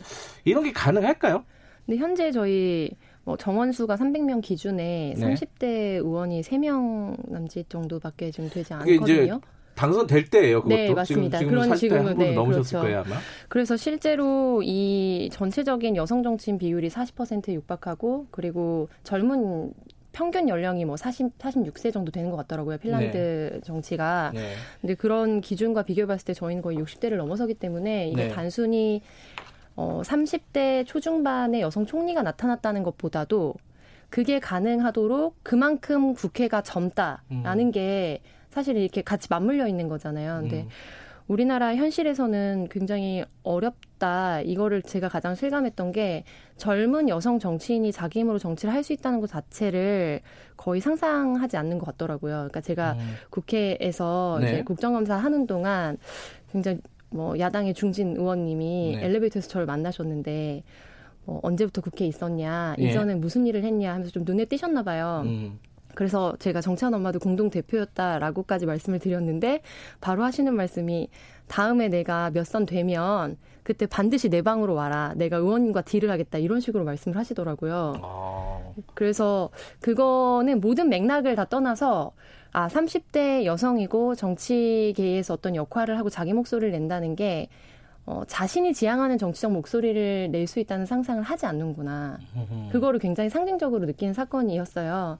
그래서 저뿐만 아니라 이제 그리고 여성뿐만 아니라 30대 남성들도 국회 정치하기 굉장히 어렵고 음. 현재 당시 상팔육이었고 지금 오팔육이라고 불리고 있는 세대들도 굉장히 어떻게 보면 혁명적인 결단이 없이는 이렇게 집단적으로 국회 입성하기 어려웠던 구조였거든요. 네. 네. 그런 변화가 없이는 사실은 어렵다 이렇게 판단이 됩니다. 사실 한 가지 궁금한 거는 어 저도 이제 좀 기성세대 편입이 될 그런 나이거든요. 네. 이제 40대 한 중반 좀 넘어가는데 이 젊은 사람들 특히 뭐 20대, 30대에 대한 신뢰도가 우리 사회는 되게 낮아요. 아이, 뭐 어린 경륜도 없고 뭐 경험도 없는데 뭐 잘하겠어라는 어떤 어, 편입 어, 서, 있습니다. 편견이 있습니다. 선입견도 있고 유럽은 그런 게 없어요? 왜 그러 왜 이러 이게 가능한 거죠? 어떻게 보셨습니까?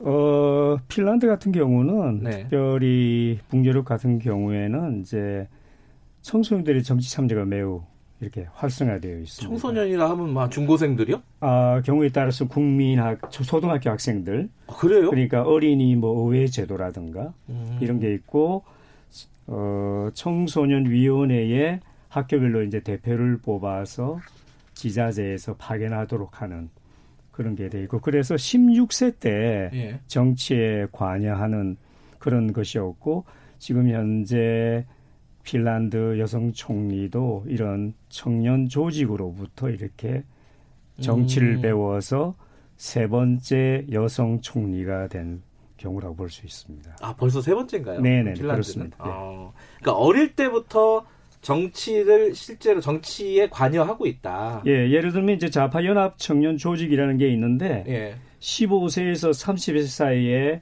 청소년들은 누구나 가입할 수 있도록 하고 15세요? 예, 15세부터. 예. 우리는 참 이게 15세면 입시 입시 공부하느라고 그거 하면은 큰일 날 일인데 그거. 네, 네, 그렇습니다. 아, 그러니까 어쨌든 우리로 생각하면은 한 이제 고등학교 졸업 혹은 뭐 19세 네. 좀 넘어야지 그래도 공식적으로 정치 활동을 할 수 있는 거고. 근데 실제로 또 그 나이 때 20대 초반의 청년들이 정치를 할 만한 여유가 거의 없는 거 아닌가요? 실제로 보시면 어떻습니까? 정당 활동이나 이런 거? 네, 현실적으로는 거의 없다고 볼수 없고요. 음. 그리고 이제 이번에 핀란드 현상이나 이런 것들을 보면서 선거 연령 뭐 낮추는 거라든지 네. 아니면 선거제 개혁이라든지 이런 부분에 대한 사회적 요구도 높아지고 또 그런 네. 걸 직접적으로 발언하시는 의원님들이 계시는데 네. 저는 그건 당연히 가야 되는 방향이라고 생각을 하고 네. 다만 놓치지 말아야 될 거는 이번 지금 국회에서 씨름하고 있는 걸 보면서도 알 수 있지만 네. 이 법적인 부분을 바꾼다는 게 특별히 의석수가 민감하게 바뀔 수 있는 부분들을 손댄다는 게 굉장히 어렵거든요. 네. 가장 크게 실천할 수 있는 거는 당내에서 젊은 정치인들에게 직접적으로 목소리 낼 수 있는 기회를 주는 것부터 저는 시작이 돼야 된다고 봅니다. 근데 음. 실제로 저희가 청년 비례대표 하면 전체 비례대표 중에 한 명 정도 네. 이제 그걸 굉장히 상징적으로 생각을 하잖아요. 그리고 이번에 다음 총선 룰에 대해서도 청년이고 여성이면 좀 더 가산점을 주겠다 이런 음. 방식으로 음. 진행이 되고 있는데 결국에는 보이지 않는 유리천장을 돌파하는 거는 이제 제도적으로 우리가 한번 어, 기존의 틀을 좀 바꾸는 변화가 필요하고 네. 두 번째로 말씀드리고 싶은 거는 한 명이 절대 바꿀 수 없거든요. 음. 청년의 문제가 너무 다양하고 구조적인 문제하고 결부돼 있는데 30대 후반에 청년 한 명이 들어가서 청년의 문제를 모두 짊어지고 바꿀 수 없습니다. 네. 그렇기 때문에 이제 20대 30대들이 크루라고 요즘 많이 하거든요. 그러니까 이 어떻게 보면 그룹으로 들어가서 당내 아이돌 그룹처럼 들어갈 수 있는 게 필요합니다. 근데 주로 공천을 받아 나서 당내에서 목소리를 내는 다수의 의원들이 딱 들어갈 때는 청년 비례로 들어가지만 들어가고 나서 어떤 활동을 했는지 저희가 주목하기가 어려워요. 왜냐하면 당의 흐름과 거의 유사한 목소리를 내기 때문이거든요. 네. 근데 사실은 아이돌을 거꾸로 하면 도라이 아닙니까? 그래서 이제 젊은이다운 네. 어떻게 보면 좀 개혁적인 목소리를 당내에서 낼 수 있는 그룹이 선제되지 않고는 말씀하신 것처럼 한국 사회에서 청소년기엔 당연히 정치에 또 참여할 수 없기 때문에 네. 이런 젊은 정치인들 양성해내는 것 자체가 구조적으로 꽉 막혀 있다 음. 이렇게 말씀드리겠습니다. 젊은이들 우리 셋 사회를 생각해 보면은 젊은이들은 정치를 혐오하죠 보통은 그죠 혐오하고 정치에 대해서 아, 정치인이나 정치 뉴스에 관심을 갖게 되는 나이가 한 30대는 좀 넘어야지 보통 그런 것 같아요 일반적으로 그렇죠 보통 그리고 또 정치에 관심 있고 정치 얘기하면 다 아재라고 부르죠 또 아, 요즘에는 젊은이들도 정치에 관심이 많습니다. 아, 그래요? 요즘은? 네. 아. 왜냐면은 이전에는 뭐 엘리트 대학에 간 사람들이 굉장히 소수였잖아요. 근데 네. 사실 요즘은 정보는 다 널려 있고 모두 다 음. 똑똑한 세대이기 때문에 자기 목소리를 자기 채널을 통해서 음. 내고 정치에 대해서도 서슴없이 자기 주장을 하는 사람들이 많이 있거든요. 다만 그게 제도권 내에서 어느 정도 영향력을 가지고 이루어질 수 있느냐 이 부분에 대해서 저는 아. 차이가 있다고 생각을 하고요. 예. 꼰대는 그러니까 선 넘지 마 이런 표현으로 많이 이야기하거든요. 그러니까 약간 나이에 따라서 그리고 경험에 네. 따라서 우월이 결정된다는 것을 전제로 하고 건네는 충고나 조언을 사실 꼰대스러움이라고 그렇죠. 표현하기 때문에 네. 똑같이 성인으로서 각자의 문제에 대해서 가장 잘 알고 서로 협력하면서 음. 조율할 수 있다는 것을 전제로 한다고 하면 네. 사실은 젊은이들도 정치적인 이야기들을 중장년들과 충분히 나눌 수 있는 여지가 있다 이렇게 네. 말씀드리고 싶어요. 알겠습니다. 그 제가 뭐랄까요 잘 모르는 부분들이 많군요. 아, 청년에 아니, 대해서. 혹시 죄송하지만. 아니 아니요. 네. 어, 근데 그 핀란드라는 나라는 우리보다 굉장히 작은 나라예요, 사실은. 네, 아주 그죠? 작은 나라죠. 인구가 뭐 한 600만 한 550만 네. 정도. 어, 우리가 아는 핀란드는 뭐 노키아 그리고 뭐 자일리톨 뭐 이 정도. 근데 핀란드라는 작은 나라의 아주 특별한 현상이 아닐까라고 생각하는 분들도 있을 것 같아요. 네네. 이런 네. 젊은 정치인 많고 여성들의 장관 비율이 높고 이런 부분들이요. 어떻습니까? 유럽이나 뭐 다른 해외 국가들과 비교해 보면은 북유럽이 이제 정당이 어 다섯 개 내지 여섯 개 정도 되고 네.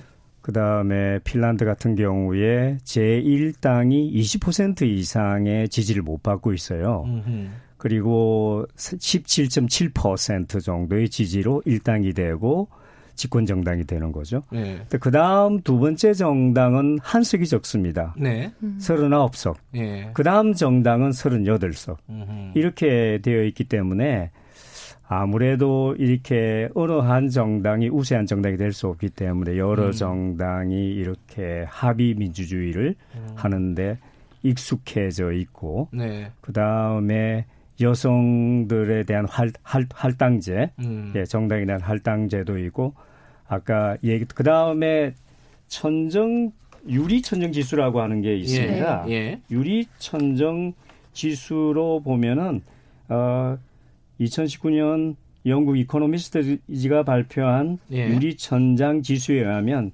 핀란드가 이제 OECD 회원국 29개 중에서 4위에 올라져 있습니다. 음, 그러니까 좋은 유리, 쪽으로 생각해서요? 4위? 예. 네네, 좋은 예. 쪽이 생각. 그래서 유리 예. 천장 지수라고 하는 것은 여성 경영진이나 이사회 비율, 음. 성별 임금 격차, 여성 고용률 등에서 아주 1위가 아닌 게 신기하네요. 어, 그렇죠? 1위는 어디예요? 1위는 어 제가 아직 어, 어 한번 찾아봐 주세요. 네네네 그 부분은 좀 네, 우리 PD, PD가 좀 찾아봐 주시면 되겠고. 네네네. 그러니까 그 핀란드라는 나라 의 독특한 현상이냐 아니면 아까 저기 조, 조전 대표님께서 말씀하셨는데 뉴질랜드 총리도 굉장히 나이가 네, 젊잖아요. 그죠? 예. 네. 그 그러니까 전 세계적인 어떤 젊은 정치인이라든가 여성 정치인의 어떤 트렌드가 좀 있는 건가 이게 좀 궁금하더라고요. 어떠, 네, 어떻게 보십니까, 교수님? 네, 그런 트렌드는 네. 지금 어, 있다고 볼 수 있습니다. 마크롱 같은 경우도 그렇죠. 그랬고 거기도 30대 때 당선이 예, 됐었죠. 39세 때 예. 이제 마크롱이 당선됐고 뭐 캐머런 같은 경우도 40대에 이제 이렇게 되었는데 아무래도 SNS나 디지털 문화 속에서 훨씬 더 어, 자신들이 음. 정치적인 어, 지지를 받을 수 있는 네. 방법이 굉장히 그 이전 세대와 비해서 많이 음. 달라진 측면이 있습니다. 어, 조전 대표님께 한 번 더 여쭤보면요. 이게 이제 남의 나라 부럽다고만 할 게 아니라 이제 우리나라가 어떻게 될 거냐의 문제인데 네. 이게 뭐가 제일 중요하다고 보십니까? 제도적인 문제도 있고 뭐 문화적인 문제도 있고 여러 가지가 있을 텐데 지금 이제 총선이 또 네. 바짝 다가와 있잖아요. 네. 어떤 부분이 지금 우리 사회에서 젊은 정치인, 여성 정치인이 어, 입문하는데 그 등용되고 그 성장하고 이런데 걸림돌이 되는 건지 이런 어떤 문제의식이 있으실 것 같아요. 이게 좀 민감한 주제일 수도 있습니다만 저는 네. 정치권의 병목 현상이 가장 중요한 화두다라고 말씀드리고 싶은데요. 무슨 뜻이죠, 그? 음. 이제 병목 현상이라는 건 꽉 막혀 있는 현상을 네. 이야기하는 거잖아요. 그러니까 네. 결국에는 우리가 국회를 가장 상징적인 정치권이라고 표현을 한다고 하면 300개 의석이 제한이 되어 있고 네. 보좌 진 수도 각 방별로 몇 명 이렇게 해서 딱 제한이 되어 있어요. 네. 그러니까 결국에 누구 한 명이 나가야 누구 한 명이 새로운 인물로 들어올 수 있는 구조입니다. 그러니까 음. 일반 회사처럼 새로 신입 사원을 조금 더 뽑고 이런 구조가 아니고 네. 그러다 보니 실제로 계속해서 중진 의원으로 활약을 했던 분들이 막 다음 선거에 또 나가고 다음 선거에 또 나가고 그렇게 하다 보면 새로운 인물이 등용할 수 있는 그런 룸이 굉장히 거의 없는 겁니다. 음. 근데 실제로 이제 386이 한 번에 이제 대거 입문이 될때 네. 이제 우리가 386이라는 현상으로 표현을 할 수 있었던 거는 네.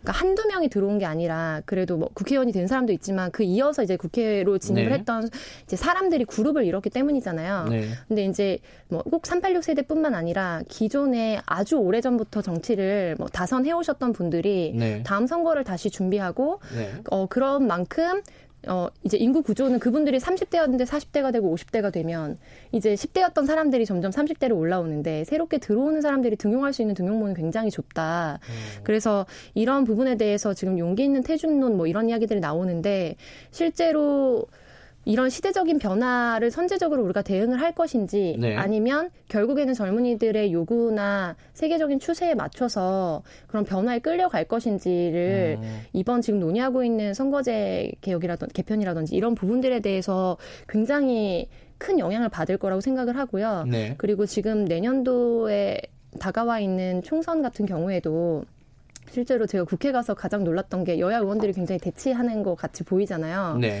그리고 누구도 이해하기 어려운 뭐 예를 들면 예결위원장 선임이라든지 이런 부분들이 논란이 되는 부분들에 있어서 굉장히 좀 좋게 좋은 의미로 이제 신뢰도를 얻고 있는 정치인 분들도 엘리베이터 타서 여야 의원님들 굉장히 호영호재 하시면서 아뭐 앞으로 정치적 인생 어떻게 될지 모르는데 몰아줘야지. 네. 아, 그런 약간 이런 식의 굉장히 음. 리그 같은 느낌들을 많이 주더라고요. 그래서 네. 오랫동안 정치를 하셨던 분들이 새로운 인물들을 발굴하고 또 아까 앞서서 정, 젊은 사람들에 대한 신뢰가 낮다고 하셨지만 정치적 자질이라는 거는 어떻게 보면 경험에서 비롯되기도 하지만 또 차별이나 어떤 결핍을 딛고 그 부분을 계속해서 자기를 증명해 왔던 사람들이 문제를 해결해 가면서 가져온 역량일 수도 있는 거거든요. 그래서 네. 자질 있는 사람 사람들을 발굴해내는 역할을 정당 내 네. 중진 의원들이 해준다면은 그런 부분에서 병목 현상이 어느 정도 해결될 수 있고 새로운 인물들에 대한 기대가 생길 수 있지 않나 음. 그런 바람들을 또 갖게 됩니다. 어, 교수님께서는 어떤 부분이 우리가 좀 제도적으로 좀 필요한지 이게 사실 우리가 뭐 공천할 때 할당제라든가 아니면 비례 네 비례대표 할 때 여성을 1번으로 둔다든가 여러 가지 제도들이 지금까지도 있어 왔어요. 근데 이제 그게 뭔가 현실을 해결하진 못해왔거든요. 어떤 게 좀 필요하신 필요하다고 보시는지. 네, 이제 예. 스웨덴 같은 경우 그리고 북유럽 같은 경우는 이렇게 50%를 여성 공천하도록 정당이 아, 예. 그다음에 영국의 노동당도 어, 여성 공천 할당을 50%로 배정을 하고 있고 네. 독일도 뭐 3인당 40%뭐 녹색당 50% 할당을 하고 있는데 네. 우리는 이제 30% 이상을 여성으로 추천하도록 노력하여야 한다라는 규정이 있는 거예요. 예. 그러니까 반드시 이게 강제 이행 규정이 아닙니다. 음흠. 그래서 여성 단체에서 강제 이행 조처 조치를 네. 하도록 해가지고 국고 보조금을 만약에 제한하거나 음. 이렇게 후보 등록을 무효화시킨다거나 이런 벌칙을 네. 줘야 된다든지 이런 제안도 하고 있고요. 그다음에 예. 여성 정치를 위해서도 풀제를 가용해서 여성 정치들이 참여할 수 있는 걸 확대하는 그런 것도 많이 필요하다고 생각합니다. 아까 유리천장 지수 1위는 스웨덴이라고 합니다. 방금 아, 말씀하신. 예, 예, 예, 예. 그 북유럽들이 아, 상당히 진짜 선진국인 선진국인가 봐요. 자, 그런데 그 아까 말씀하셨듯이 어 등용될 수 있는 그 문, 문이 되게 좁다. 네. 근데 우리 국회가 선거를 할 때마다 한 물갈이 한 40%, 막 많으면 50% 된다고 하잖아요. 그럼 넓은 거 아닌가요? 근데 이제 어. 실제로 등용될 수 있는 물이 좁다는 거는 네. 완전 새로운 인물들 그리고 시대적인 요구는 사실 젊은 정치, 그러니까 국회 국민을 닮은 국회에 대한 요구가 굉장히 높잖아요. 그러니까 음. 인구 구성이라든지 성별이라든지, 네. 그러니까 당사자가 아니면 해결하기 어려운 많은 문제들을 좀 직접적으로 자기가 체감할 수 있는 정치인들을 국회에 들여보내자 이런 음. 요구가 있는데 반해서 19대 국회에 비해서 20대 국회 평균 연령도 더 높아지고 네. 자산도 아마 더 높아졌던 걸로 알고 있거든요. 네. 그러니까 새로운 인물이 들어온다고 하더라도 그게 대표성을 가진 인물일 수 있는가에 대해서는 음. 굉장히 생각할 거리를 많이 주는 것 같습니다. 예. 그래서 국회에 와서 가장 또 충격받았던 것 중에 하나가 예. 청문회 진행할 때 자산이 2, 30억 돼도 이 정도면 양호하네. 네, 이렇게 이야기하는 음. 부분들이었어요. 그러니까 예. 왜냐하면 계속 공무원으로 살았고 물론 집으로 테크하고 이렇게 하면은 어느 정도 뭐 수, 네. 수십억 가질 수도 있지만 그게 일반 국민들이나 또 지금 취업이나 당장 비혼 이런 게 단순히 결혼 안 하겠다는 의지가 아니라 결혼하기 너무 어려운 구조에 대한 비명이기도 하거든요. 네. 그런 부분에 대해서 잘 이해하기 어려운 분들이 음. 또 많이 국회에 새롭게 들어가고 그래서 그 리그 안에서 어떻게 보면 회전문 비슷한 느낌을 음. 준다는 것 자체가 네, 신진 정치 신인 정치인들을 좀 진입시키기 어렵. 다 이렇게 볼 수 있죠. 네, 정치인들이 하도 돈이 많다 보니까 돈이 있어야 정치를 네, 할수 있기도 그 하고. 추미애 의원이 이제 장관 후보자로 네. 지명이 되면서 어, 재산 14억인가 그랬을 네. 거예요. 그거 보고 저 저조차도 그 돈이 왜 이렇게 없지? 그쵸, 네. 이런, 이런, 생각이 들 정도예요, 사실은. 네. 워낙 주위에 돈 많은 국회의원들이 많기 때문에. 시의원 구의원만 해도 그렇습니다. 예. 네. 그 여성 할당제라든가 뭐 연령을 할당하는 거를 좀 강제화시키는 부분에 대해서는 조전 대표님은 동의하시는 건가요? 예, 당연히 필요한 부분이라고 생각이 음. 드는데 가, 원래는 살짝 준비했다가 제가 할지 말지 했는데 선생님께서 교수님께서 얘기해 주셔서 오히려 교수님께서 얘기해 주신 게 더 설득력이 있다 이런 음. 생각은 들었고요. 예. 근데 그게 이제 이번 국회 얼마 남지 않았고 네. 다음 국회에 있어서도 어떻게 보면 필사적으로 이런 선거의 룰을 바꾸는 거는 네. 아주 민감하고 국회를 마비시킬 만큼 중요한 아젠다가 되는 거거든요. 네. 그래서 앞서 말씀드린 것처럼 의지가 있는 정당 사람들은 자기 당내에서 사실 실천을 보여주면 되는 거거든요. 네. 그런 부분들에 대해서 국민들이 또 같이 요구하고 기대하고 지켜보는 게 중요하다. 이렇게 생각하고 있습니다. 뭐 근데 법을 안 바꿔도 그 정당에서 자체적으을 공천 룰을 바꿀 그럼요. 수는 있는 거 아니에요? 그죠? 네, 공천 룰을 바꿔서 네. 자기들이 인지도를 높이고 지지도를 네. 높일 수도 있겠죠. 그러면. 근데 유럽을 공부도 하시고 많이 다녀보시고 하셨을 텐데, 근데 유럽이라는 나라들은 이게 아까 말씀하셨듯이 다당제가 많잖아요. 그 네. 스웨덴, 핀란드. 근데 네. 우리 국민들은 약간 다당제면 너무 혼란스러운 거 아니야? 뭐 이런 편견들이 좀 있어요. 어떻게 보세요? 우리랑 좀 안 맞는 거 아니야? 이런 아마 그 사회에는 사회적 경직성이 훨씬 낮으니까요. 네. 우리 같은 경우는 이념적인 이런 대결이라든가 음. 그 다음에 서로 상대방에 대해서 이념적인 것이 상당히 좀 어떤 의미에서는 좀 적대적이라고 할까요? 그런 네. 면도 많이 있지 않습니까? 근데 유럽의 같은 경우는 다양하고 이미 그 사회의 국가의 생존의 문제나 이런 부분에 대해서 컨센서스를 이루고 있고 음. 어떤 정책에 경제 정책에 있어서 한국 같은 경우는 굉장히 지금 대립적인데 비해서 그들은 이미 그 문제를 해결했고 음. 그래서 어느 정도 안정된 그런 국가 시스템에서 어떤 다양한 선택이 훨씬 쉽죠. 음. 어떤 음. 부담이 적기 때문에. 그 사회적 경제가 훨씬 유연하다고 볼 수 있습니다. 네. 근데 그런 생각도 들어요. 입시라든가 취업이라든가 이런 게 조금 우리보다는 나을 거 아니에요? 북유럽 같은 나라들 그렇죠. 북유럽 같은 네. 경우는 우리는 벌써 30세 정도, 35세 돼야 이제 비로소 외부에 대해서 눈길을 네. 끌수 있지만은 그들은 어릴 때부터 그런 직장이나 그런 문제의 승패, 네. 학력의 승패가 그들의 미래를 좌지우지할 만큼 엄청난 음. 이슈가 아닌 반면에 우리는 뭐 30세 취직할 때까지, 네. 결혼할 때까지 모든 것을 그곳에 이렇게 올인해야 되기 때문에 어려운 상황이 처하는 거죠. 그럼에도 불구하고 요즘은 어 청년들이 정치에 관심을 많이 갖고 있다 이런 말씀이신 거죠, 조전 대표님 말씀은? 어 왜냐하면 결국에는 음. 예전에는 저는 음. 이렇게 개인적으로 이렇게 평가를 하는데요. 30대 넘어서면서 결혼하고 어느 정도 집을 살까 고민하고 이럴 때 사실 정치에 가장 고민 관심을 또 많이 갖게 되는 것 같아요. 아, 오히려. 네, 네. 음. 근데 지금은 아, 이제 취업 문제 자체나 이런 데서부터 또 굉장히 걸림돌들이 많고 아예 구조적으로 돌파하기 어렵다는 그런 집단적인 좌절감이 있기 때문에 네. 이게 극단화되는 거죠. 혐오도 커지는 만큼 정치적으로 관심이 많은 정, 젊은이들도 같이 좀 비례해서 커가 음. 많 아지고 있지 않나. 음. 근데 그 목소리를 안을 수 있는 뭐 제도라든지 어, 정당의 어떤 정당 분위기, 민주성이 음, 필요한 거죠. 그 네. 그 부분은 아직은 좀 멀었다라는 네. 말씀이신 거네요. 마지막으로 그 유럽 이런 거 보시면서 우리가 좀, 좀 배워야겠다 한 말씀 짧게 한 말씀 교수님께 듣고 마무리하죠. 아, 네, 우리가 좀 청년들 네. 에, 조직 속에 공식 채널 속에 네. 공식 공간 속에 청년들이 참석할 수 있고 여성들이 참석할 수 있도록 네. 이버나 다음이나 이런 것 비공식적인 그런 것보다 음. 그런 것을 좀 마련해 주면 좋지 않을까 싶습니다.